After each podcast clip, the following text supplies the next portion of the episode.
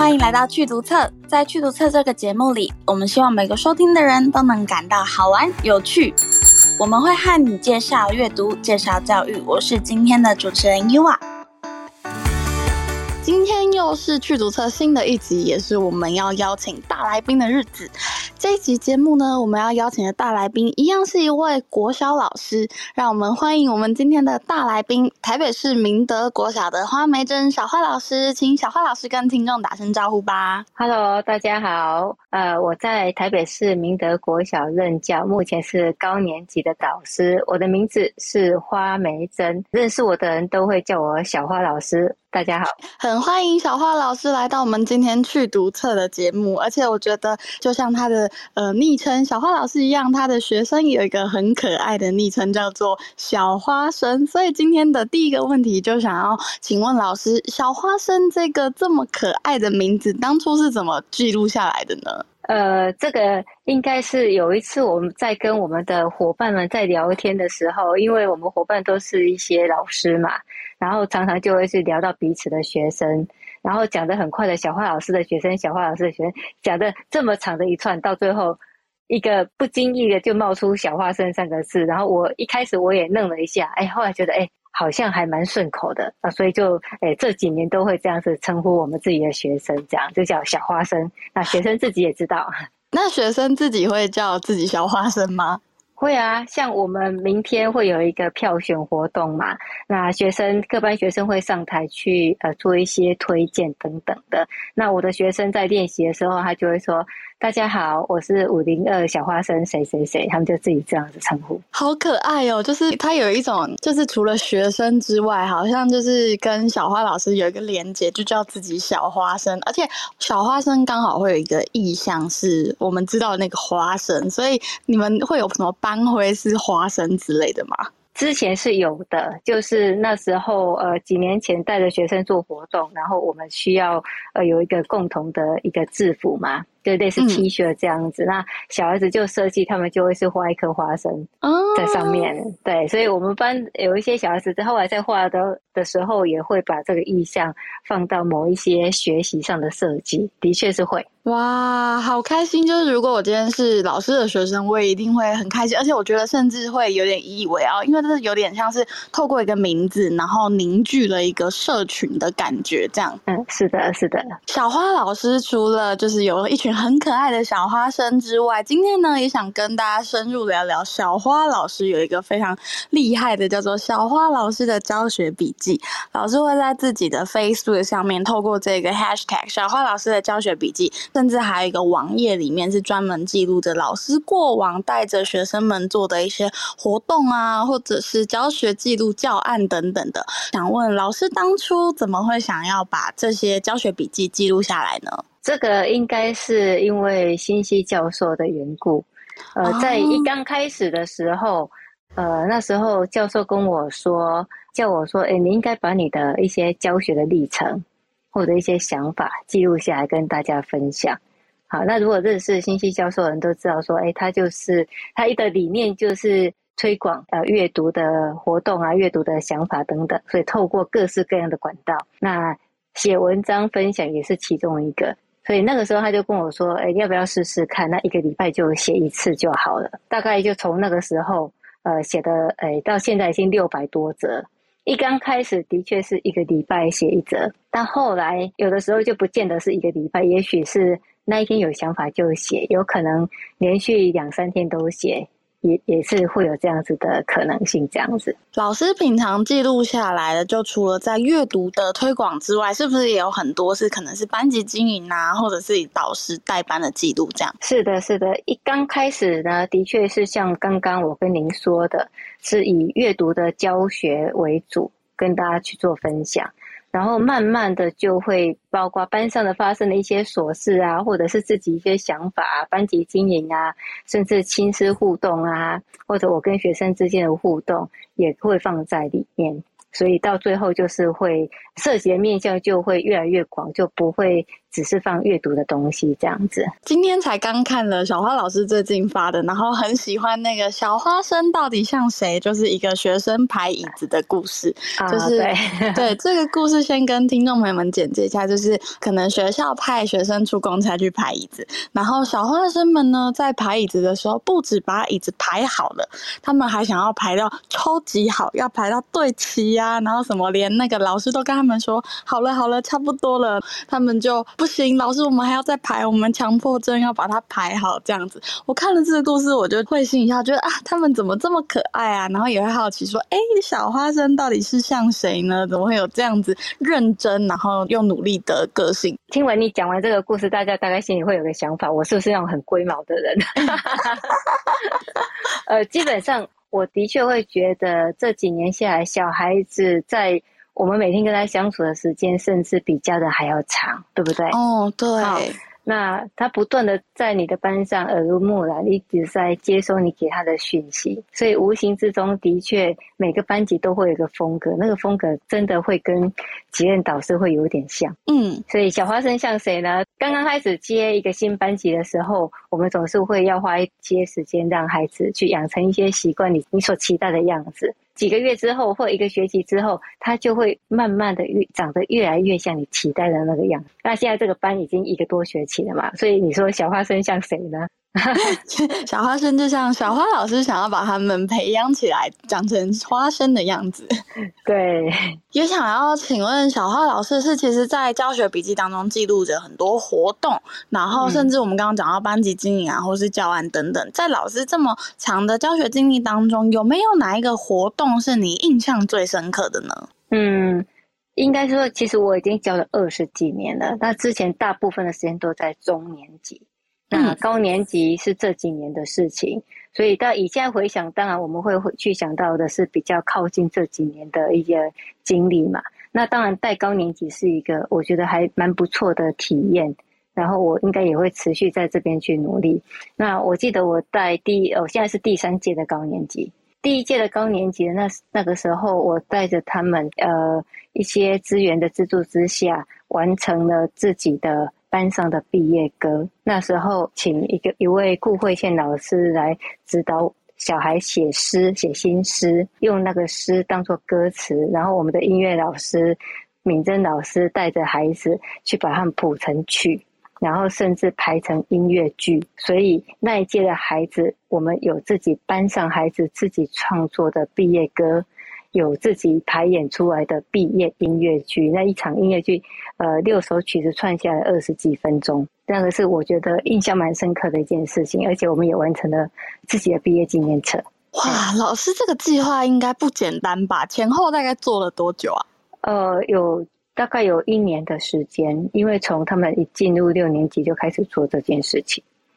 然后一路慢慢的筹备筹备，然后到六月毕业。是是，那这是第一届嘛？那那上一届的，我我觉得我的学生大概就会知道，呃，小花生会越来越厉害。我不断的 告诉他们，也许哥哥姐姐他们听到的可能会觉得，哎，哥哥姐姐好像有一个目标在那边，不是那么容易去达成。但是我总是会鼓励孩子说。你放心，小花生会越来越厉害。所以第二届我们也一样是完成了很多不一样的事情，例如说我们去做跟呃一些学校的跨校交流，然后来回的互访等等之类的，甚至呃我们去参加的一些图文创作的比赛呀、啊、等等之类的，我觉得都是呃非常好的回忆。小花生们的这些活动都是在学期间的课程时间进行吗？呃，是。大部分都是的，应该是说我们孩子他们会习惯是在上课利用一些零碎的时间去做一些讨论，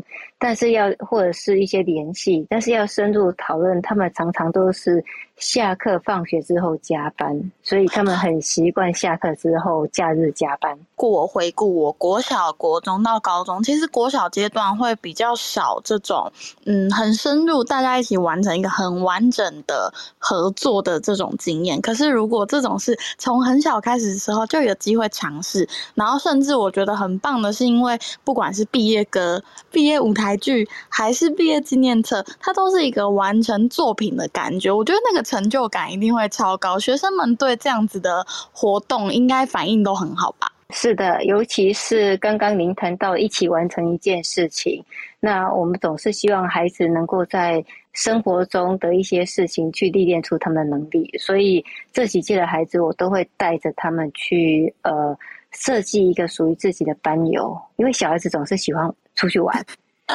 对，所以他们的班游是要自己规划、自己去场刊等等，所以会有这样子的历程。对，哇，老师班游是一整天去到有去到外县市吗？还是就是在台北市内？呃，基本上我们是在台北市，因为台北市捷运是很方便的，但是他们要自己去选择地点，然后进行票选。票选这件事就是一个很重大，就是每一个人能够有自己的想法的表达，然后最后也要学习去尊重多数人，然后或者是倾听少数人的声音。是是是，所以我觉得这个是一个很重要的规划的学习。对，那每一届孩子我们都会做这件事情。听说今年老师是不是还有一个特别的计划，是有想要带小花生们去浮潜呢？是，就是刚才提到的，呃，其实是第二届，就是上一届的孩子，我们跟福联国小交流了几次，而且我们那时候就是已经说好要，呃，去福联国小，他要带我们孩子浮潜，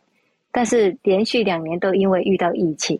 然后那段时间每次一遇到夏天就停课，一遇到夏天就停课，所以这件事情就是一直就没有办法完成。今年总算我们可以如愿，所以我们会在六月的时候再度去福联国小。虽然已经换了一批学生，但是哥哥姐姐没有完成的，就由新鲜的小花生来完成，所以他们会去浮潜。也跟听众补充一下，福联国小是位于贡寮区一个在海边的小学，大家可以去上网搜寻一下，它靠在海旁边，然后会有一片非常漂亮的海，所以今年的小花生呢就会去福联国小挑战浮潜，是哥哥姐姐很羡慕啊。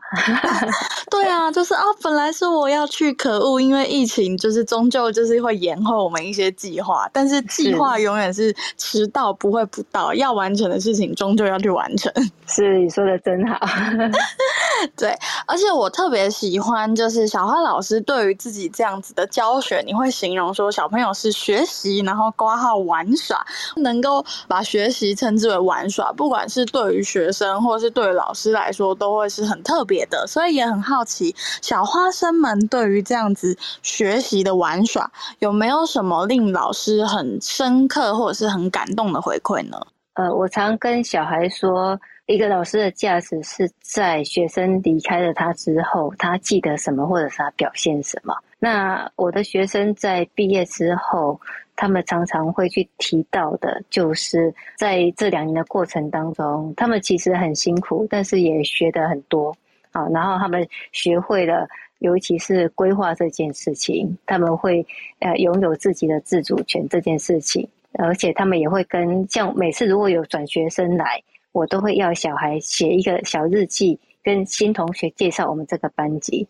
那孩子总是会去提到说，我们会是在呃一边在规划的过程当中有得到收获，然后我们也可以呃很开心的出去玩啊，然后在这个过程当中培养了哪些的能力。那孩子这样子去跟一个新同学或跟一个外人介绍我们班的时候，我觉得就是我们想要传达的一些想法，的确已经在他心里已经留下了一些痕迹了。我觉得这个是一个最好的回馈。哇，就是把老师说的话，或者是把老师在做的事情，他是真的有用自己的想法，或者是自己的行动，也是认可，然后认同，然后并且也是一起付出努力的。我听了刚刚老师讲了很多，不管是呃班上的活动，或者是呃小朋友的回馈，我觉得很感动的是，很有一种大家都是一起的感觉。我这个团结的感觉，在小花老师跟小花生之间的那个情感，是可以透过老师刚讲的很多很多事情都能够传达出来的。我也很好奇，老师刚提到一件事，你有提到就是透过这些活动，想要让学生学习规划、学习自主权，但是一定会有一个原因是促使老师想要做这件事情吧？是有观察到什么，所以才决定想要让学生在他的高年级去做这些活动。然后学会这件事吗？嗯，应该是说，呃，一方面到我自己到了高年级之后，我自己的期待就是高年级的孩子本来就应该更成熟，而更成熟的孩子，他其实他可以学习的负荷量就应该会是比较大的，我们会给他比较高的期待。那另外一个部分就是高年级的孩子，他期待旁边的人把他们看成是一个成熟的类似小大人这样子。